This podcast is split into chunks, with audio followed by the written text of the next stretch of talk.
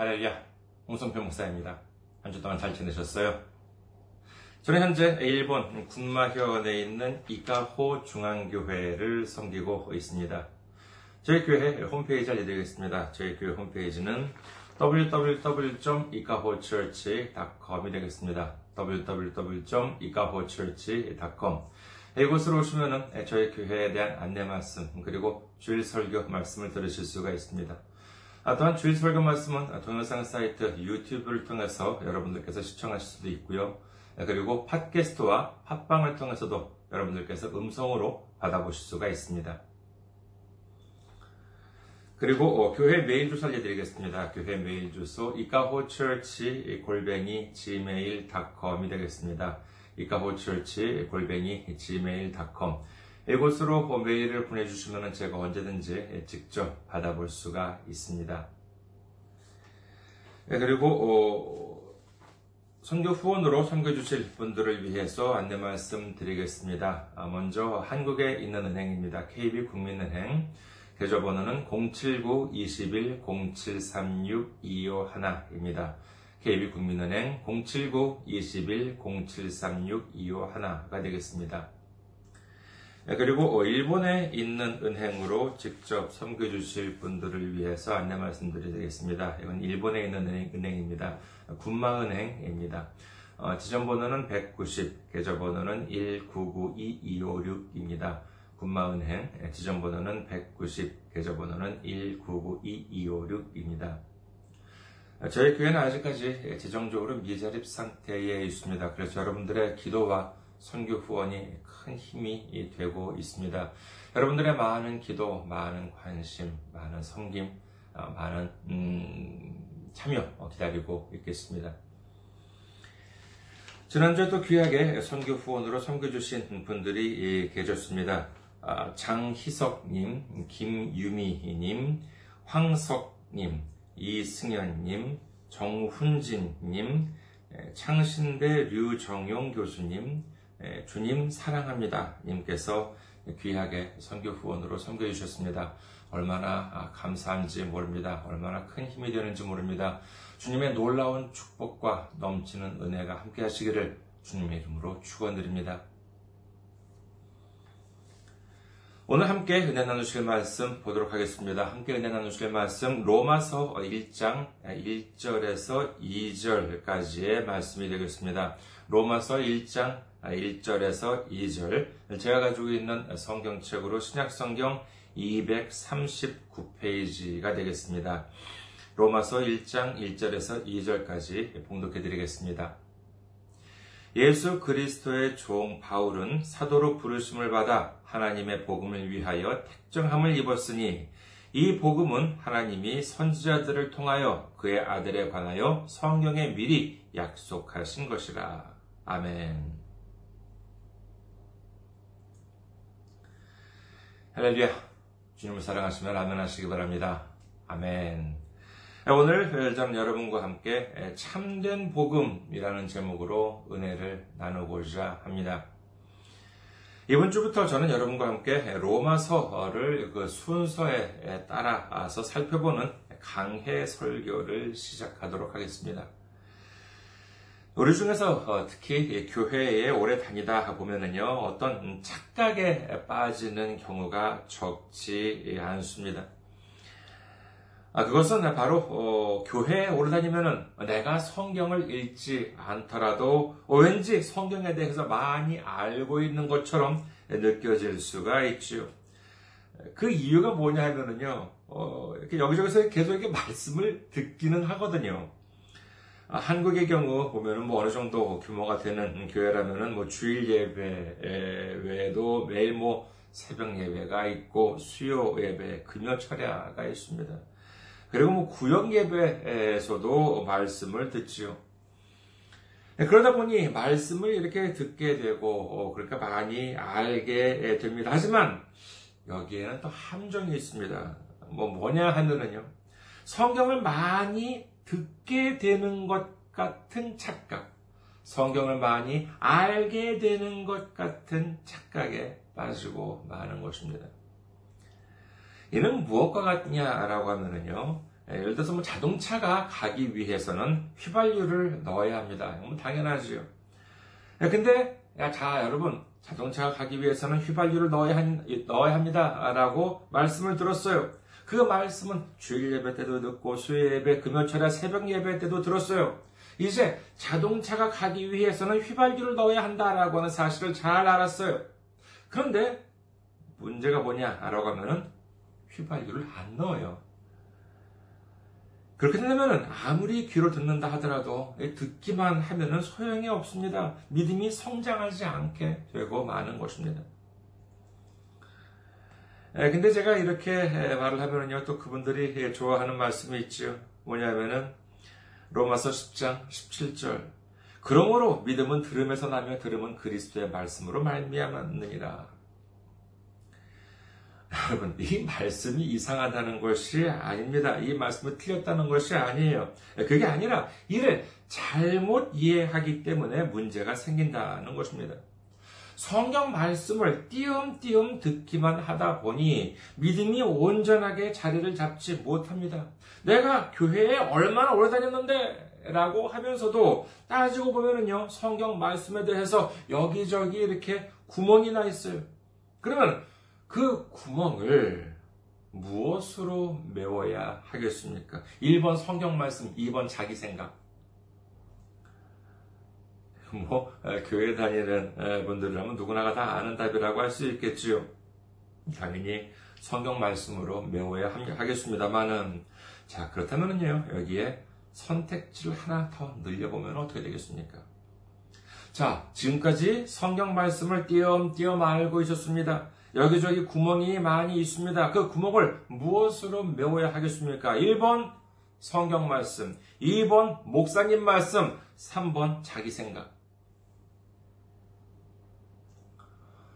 물론 뭐 대다수의 목사님들께서는 성경에 적힌 대로 말씀을 전하고 계실 줄 믿습니다만은 그러나 100%라고 장담할 수가 있겠습니까?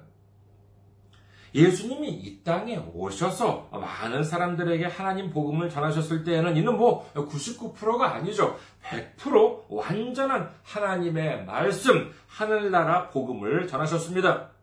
하지만 목사는 어떻습니까? 저를 포함해서 항상 매 순간 매 순간 100% 완벽한 하나님의 말씀을 전하고 있다고 장담할 수가 있습니까? 아니요. 제가 예수님이 아닌 이상, 아니면 제가 무슨 뭐 사이비 교주가 아닌 이상, 어떻게 그와 같이 장담할 수가 있겠습니까? 만약에 제가 주일 예배를 포함해서 말씀을 이렇게 좀 전해드렸는데, 듣고 계신 분이 생각하기에 좀 이상해요. 그러면 어떻게 하셔야 되겠습니까?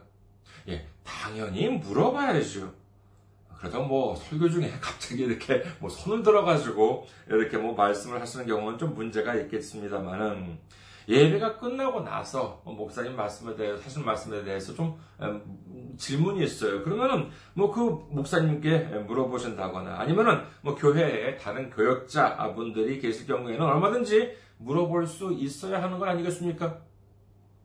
그런데 예전에 뭐 들은 이야기에 의하면은요, 그렇게 물으면은요, 어떤 교회에서는, 아, 그거는 목사님께 대한 불순종이라고 한다는 것입니다. 그러면서 꾸짖었다라고 하는 말씀도 들은 적이 있습니다. 하지만 이게 옳은 일이냐 하는 것이지요. 목사나 교역자도 사람이기 때문에 실수할 수도 있습니다. 궁금한 점이 있으면은 물어봐야죠. 어, 뭐, 그리고 고칠 부분이 있으면 고치는 것, 예, 그거, 그와 같은 경우도 필요할 수 있겠습니다. 근데 이것이 무슨 목사에 대한 불순종? 여러분, 목사가 예수님이라면은 당연히 목사님한테 순종해야지요. 절대적으로 복종해야 합니다. 그러나, 목사님이 예수님이시냐라고 하는 것이지요. 아니면 목사님이 선지자예요?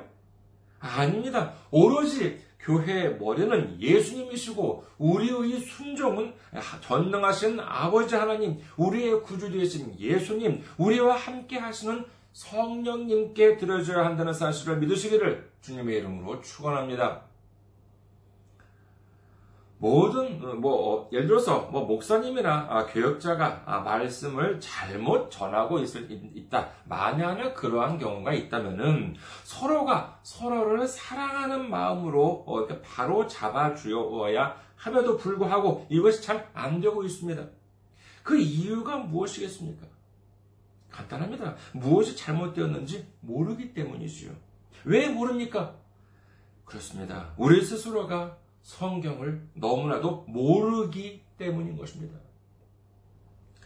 우리는 이 성경을 반드시 알아야 합니다. 올바로 알아야 합니다. 정확하게 알아야 하는 줄 믿으시게 될 주님의 이름으로 축원합니다. 바로 그러기 위해서 오늘부터 성경 강해를 시작하도록 하게 된 것입니다. 우리가 특별히 예, 첫 강해로서 창세기도 아니요 마태복음도 아닌 로마서를 선택한 이유는 우리 믿음의 축을 굳건히 하기 위해서입니다. 다른 성경 말씀도 물론 중요합니다만은 특별히 이 로마서에 대한 내용이 확실하게 잡혀 있으면은 성경 어디를 읽어도 우리가 올바로 이해할 수가 있, 습니다 보통 이와 같이 강해라고 한다면 이를 뭐 몇 주에 나눠서 뭐 5주면 5주, 10주면 10주 이렇게 나누어서 하는 경우가 많, 습니다만 저는 오히려 그렇게 하지 않으려고 합니다. 왜냐하면요, 이 로마서를 살펴봄으로 인해서 성경 전체를 이해할 수가 있기 때문입니다. 그래서 오늘 같은 경우를 보더라도 본문 말씀은 로마서입니다만은 특별히 오늘은 특별히 사도행전 내용도 많이 나오게 되는데 그것도 다 이 때문인 것이지요. 그래서 로마서 강해라고 해서 로마서만 보는 것이 아니기 때문에 어쩌면은 글쎄요 1년, 2년 아니면은 예, 제 평생 동안 이 로마서를 기준으로 해서 말씀을 전하게 될지도 모릅니다만 설령 그렇게 된다 하더라도 성경 전체를 이해하게 되는 것이기 때문에 충분히 그럴 만한 가치가 있다고 생각합니다. 오늘은 첫 시간이기 때문에 뭐 서론을 잠시 말씀드렸습니다만 너무 뭐 길어지면 본론에 들어갈 시간이 없기 때문에 곧바로 본론에 들어가도록 하겠습니다. 먼저 오늘 본문 말씀인 로마서 1장 1절부터 2절까지를 다시 한번 보시겠습니다. 로마서 1장 1절에서 2절. 예수 그리스도의 종 바울은 사도로 부르심을 받아 하나님의 복음을 위하여 택정함을 입었으니 이 복음은 하나님의 선지자 하나님이 선지자들을 통하여 그의 아들에 관하여 성경에 미리 약속하신 것이라. 이는 신약 성경에 있는 서신들 중에서 저자가 분명히 밝혀진 책, 이것이 바로 로마서라고 이제 할 수 있겠습니다만은 뭐 분명히 저자가 밝혀진 책 중 하나입니다. 이 로마 이 그, 이는 과거에는요 사울이라고도 불렸던 바울이 이 로마서를 쓰고 있습니다. 바울로 말할 것 같으면은요 어, 그는 음, 처음에는 청년 엘리트였습니다. 거기다가 그는 유대인, 베냐민 지파, 그, 그 중에서도 믿음이 좋다고 하는 바리세파 사람이었으면서도 또한 로마 시민권자라고 하는 탄탄한 배경도 있었습니다. 거기에 또한 훌륭한 교육도 받았다고 하니 옛날 우리나라로 말할 것 같으면은요, 뭐 정말 조선시대 같은 경우에는 양반집에 태어나서 성균관에서 배우고 젊은 나이에 과거 급제를 하고는 정말 장래가 보장된 예, 관리였다라고 할 수 있습니다. 아, 요즘식으로 말한다면 뭐 이른바 뭐 엄친아라고 하는 말 요즘은 잘 안 쓰나요? 아, 정말 그야말로 뭐 1등 신랑감이라고 해도 정말 그뭐 어, 하나 과언이 아니었을 그와 같은 정말 멋진 청년 엘리트였지요. 그에게는 부귀 영화가 약속되어 있었습니다. 하지만 그는 가만히 앉아 있으면서 자동적으로 지위가 높아지는 것을 바라지 않았습니다. 그는 자신의 힘이 닿는 데까지 열심히 일을 하려고 했습니다. 그는 유대인으로서 독실한 신앙을 가지고 있었습니다. 여호와 하나님만이 유일한 하나님이시다라고 하는 확고한 신앙이 있었죠. 그런데 언제부턴가 이상한 소문이 돌기 시작합니다. 자기를 하나님의 아들이라고 하는 사람이 나타났대요. 그 사람에 대한 소문을 그는 분명히, 바울은 분명히 들었을 것입니다. 자기를 하나님의 아들이라고 하는 사람은 많은 사람들의 죄를 해결하기 위해서 십자가에 달려 죽고는 부활을 했대요. 그리고 하늘로 올라갔다라고 하는 소문들이 퍼지기 시작했습니다. 바울은 바울은 율법과 선지자들이 남겨놓은 기록에 대해서 해박한 지식이 있었습니다. 어쩌면 처음에는 비웃었겠지요. 사이비, 뭐, 사이비 집단이 있는 것이 뭐 비단 요즘 세상만 그런 것이 아니라 옛날에도 똑같이 있었습니다. 사도행전에 보면은요, 바울의 스승인 그 율법 교사 가말리엘이 다음과 같이 말합니다. 사도행전 5장 36절에서 37절. 이전에 드다가 일어나 스스로 선전함에 사람이 약 400명이나 따르더니 그가 죽임을 당하며 따르던 모든 사람들이 흩어져 없어졌고 그 후 호적할 때 갈릴리의 유다가 일어나 백성을 꿰어 따르게 하다가 그도 망한즉 따르던 모든 사람들이 흩어졌느니라. 그러니까 뭐 옛날에도 뭐 여러 가지 사이비 종교 지도자들은 뭐 흔히 있어 왔습니다. 하지만 조금 지나서 뭐 교주가 죽거나 망하면 그를 따르던 사람들이 다 이렇게 흩어졌다는 것이지. 이 사실을 몰랐을 리가 없었던 바울은 역시 뭐 무슨 뭐 하나님의 아들이라고 하다가 뭐 십자가 달려서 죽었다라고 하는데 뭐 하나님께서 주신 율법이나 하나님의 선지자들이 남긴 성경에 뭐 그런 내용이 어디 있냐는 것이죠.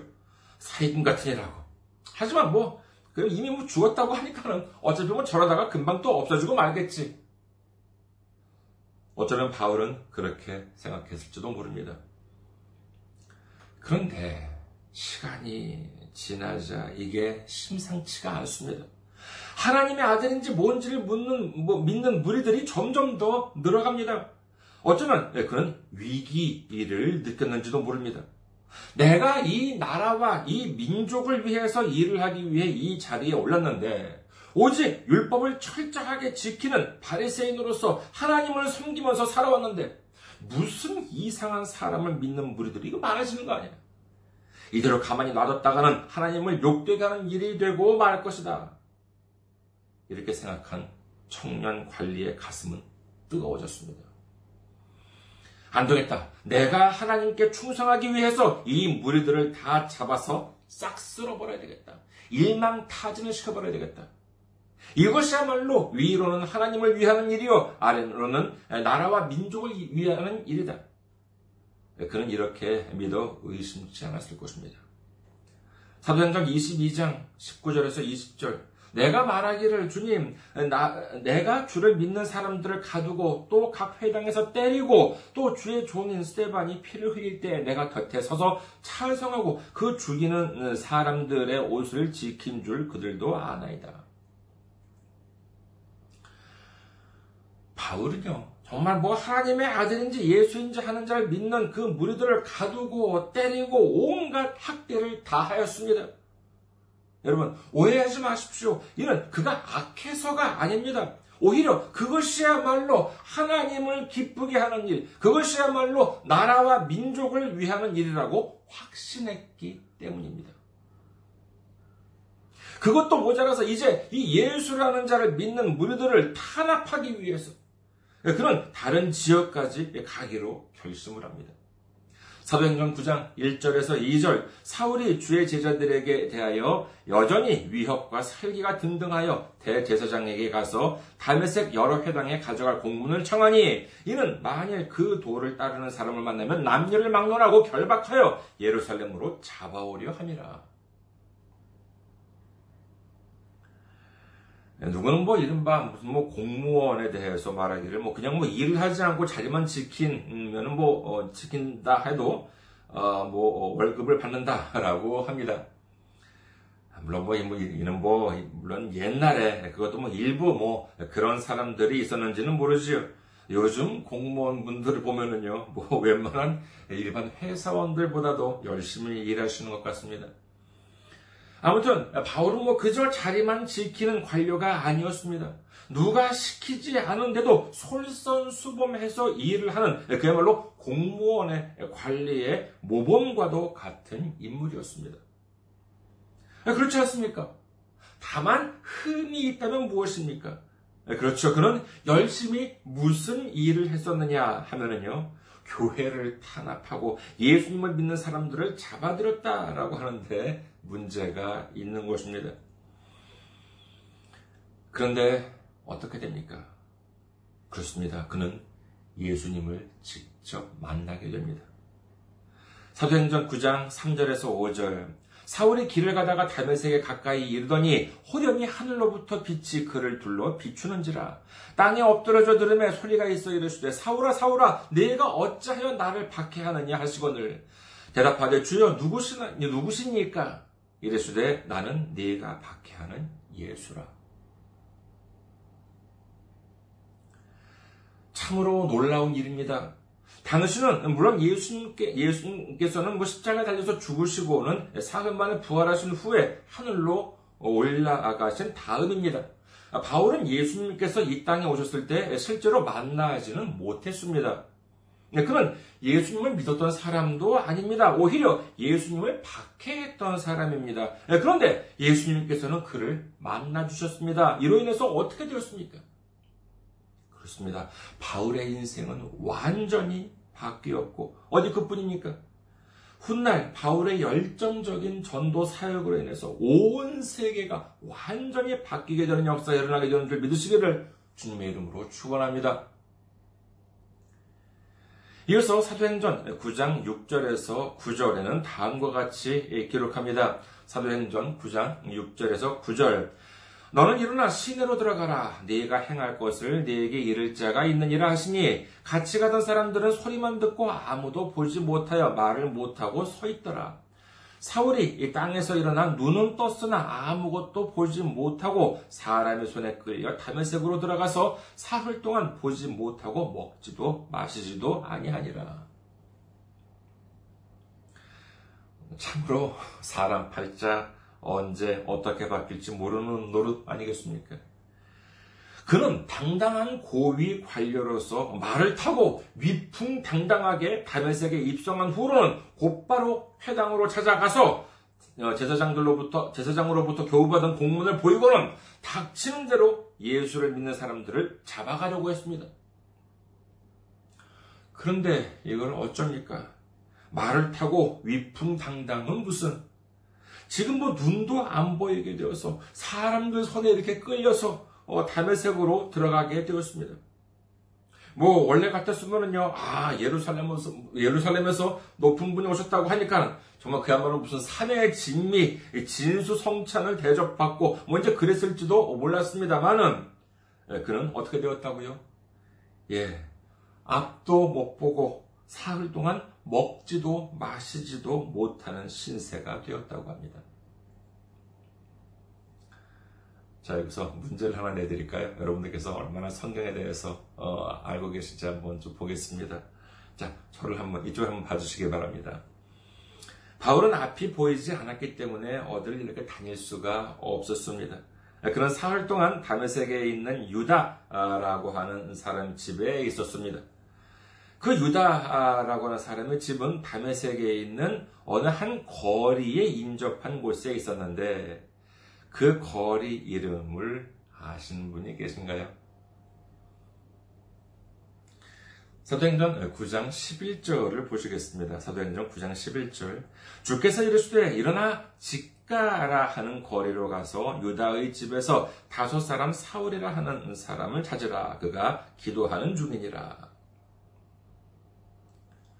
예, 그 유다의 집이 있었던 곳은 직 라고 하는 것입니다. 그러니까는 곧게 뻗은 거리라고 하는 뜻이지요.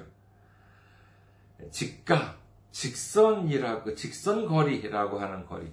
예, 뭐 말하자면은 뭐 종로 1가 2가라고 하는 식의 그길 이름이지요. 아직도 그 직가라고 하는 거리가 남아있다라고 하니까는 참 놀랍지 않습니까? 하지만 뭐 지금은 좀 계속되는 그 내전 때문에 어쩌면 많이 파괴가 되지 않았을까 하는 생각도 듭니다.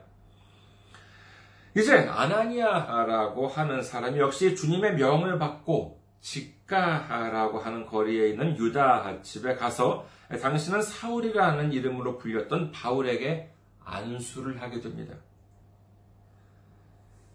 여기서, 여기서 잠시 화제를 좀 바꾸어 볼까 합니다.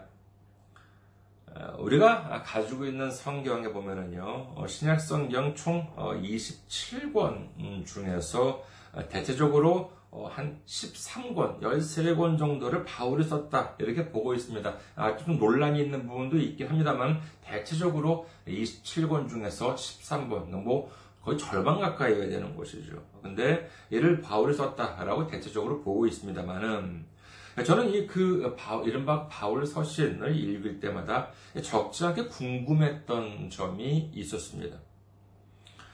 바울은 사도라고는 하지만 앞서 말씀드렸던 바와 같이 예수님의 공생의 기간 동안 한 번도 직접 만난 적은 없었습니다.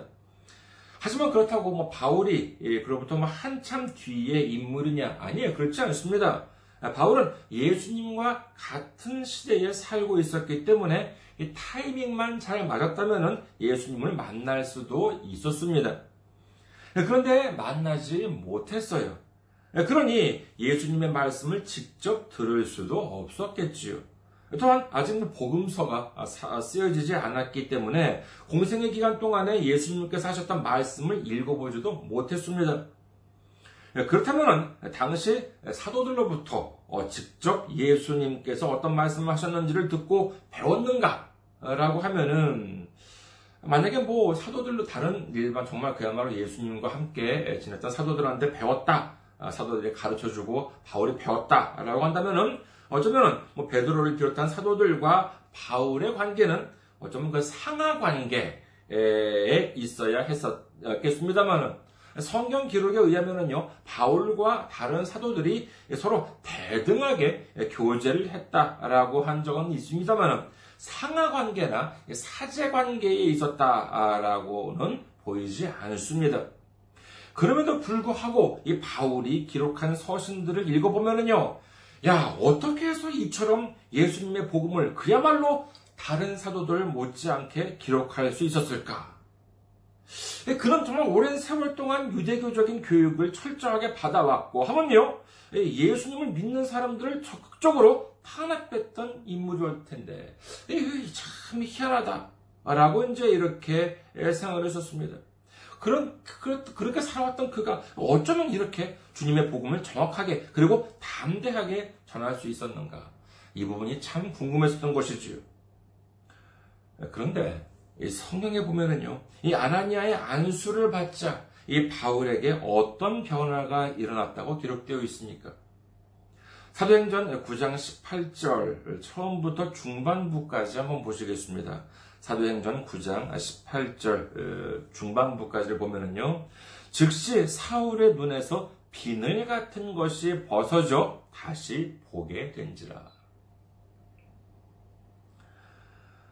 예를 두고 어, 일본어에 보면은요 흥미로운 관용 표현이 있습니다.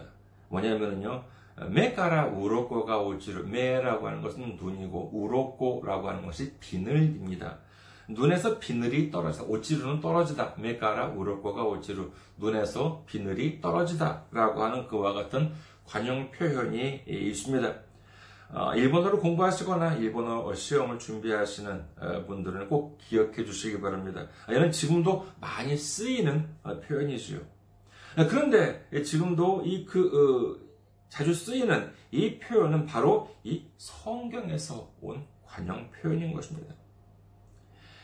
그러면 자 메가라 우로코가 오지루 눈에서 비늘이 떨어지다 이걸 일본에서는 어떨 때 사용하냐 하면은요 지금까지 잘 알지 못했던 것이 갑자기 막 알게 된다거나 어떤 한 가지를 알게 됨으로 인해서 지금과는 완전히 다른 세상을 인식하게 된다, 깨닫게 된다라고 할 때 쓰이는 말입니다.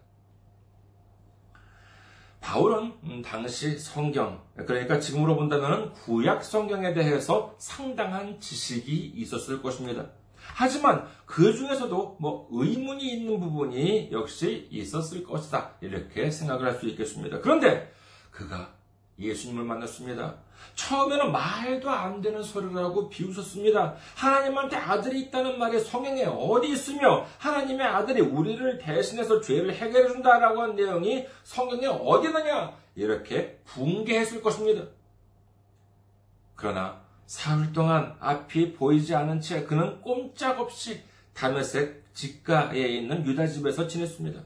아마도 뭐 식음을 전폐하고 뭐 누워 있었겠지요. 분명 그는 태어나서 처음으로 오랜 동안 어두움을 바라보았을 것입니다. 사흘 동안이나 눈이 안 보였으면 얼마나 어두웠겠습니까? 그리고 그는 지금까지 살아오면서 배워왔던 지식과 그리고 예수님에 대해서 생각했을 것입니다. 자신은 분명히 그런 기록이 없는 줄 알았는데, 그런 기록이 있다는 사실을 지금까지 한 번도 배워본 적도 생각해 본 적도 없는데. 그러면서 그는 사흘을 보냈을 것입니다. 하지만 그 와중에 창세기를 비롯한 모세 오경이 떠오르고 율법이 떠오릅니다. 이사야서와 같은 선지서가 떠오릅니다. 자신이 그동안 배워왔던 성경이라고 하는 이름의 자문수제 안에 예수님이라고 하는 열쇠를 넣고 돌리니까 그야말로 눈에서 비늘이 떨어지는 새로운 말씀, 아니, 그야말로 완전한 복음을 깨닫게 된 것입니다. 마치 순식간에 성경의 모든 퍼즐이 착착착착하고 완벽하게 맞춰진 순간이 아니었을까 합니다. 이제 모든 것을 알게 된 그가 오늘 뭐라고 고백합니까? 오늘 말씀 로마서 1장 1절에서 2절까지를 다시 한번 보시겠습니다.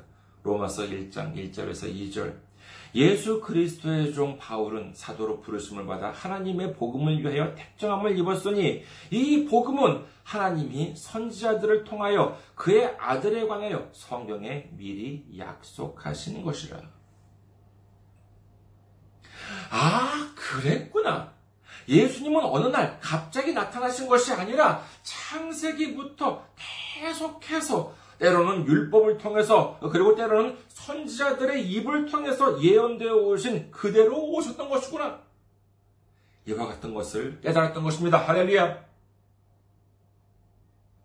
이 비밀을 알게 되니까 그동안 꽉 막혔던 성경의 비밀이 이 예수님이라고 하는 열쇠로 풀리게 되니까 이제 뭐 진정한 복음, 하나님 나라의 복음, 십자가의 복음이 막 쏟아져 나오는 것입니다. 이 얼마나 놀라운 하나님의 역사이십니까? 말씀을 정리하겠습니다. 어, 보통 올림픽 같은 어, 장거리 마라톤 경기를 보면은요, 출발점과 결승점이 어떻게 똑같은 경우를 볼 수 있습니다. 어쩌면 제가 전해드리는 말씀도 그럴지도 모르겠습니다. 오늘부터 시작한 장거리 로마서 강해도 언제 끝날지는 모르지만은요, 결국 그 결승점에는 오늘 본문 말씀인 로마서 1장 1절에서 2절이 기다리고 있을지도 모릅니다. 로마서 1장 1절에서 2절 예수 그리스도의 종 바울은 사도로 부르심을 받아 하나님의 복음을 위하여 택정함을 입었으니 이 복음은 하나님이 선지자들을 통하여 그의 아들에 관하여 성경에 미리 약속하신 것이라. 그렇습니다. 하나님께서 우리에게 주신 복음, 그것은 우리를 위해서 이 땅에 오시고, 우리를 위해서 책제가 맞으시고, 우리를 위해서 십자가 되시고, 우리를 위해서 죽으시고, 우리를 위해서 사흘 만에 부활하시고, 우리를 위해서 하늘에 오르시고, 우리를 위해서 장차 다시 오실 하나님의 독생자 예수님이야말로 참된 복음이라고 하는 사실을 믿으시기를 주님의 이름으로 축원합니다. 바로 이 점을 깨닫게 되는 것이 이 로마서 강해의 출발점이자 결승점이 될 것입니다. 우리 모두 참된 복음, 진정한 복음이신 우리의 구세주 예수님을 믿고 의지함으로 말미암아 참된 기쁨과 참된 감사, 참된 찬송으로 영광을 돌리는 우리 모두가 되시기를 주님의 이름으로 축원합니다. 감사합니다. 항상 승리하시고 건강한 모습으로 다음 주에 뵙겠습니다.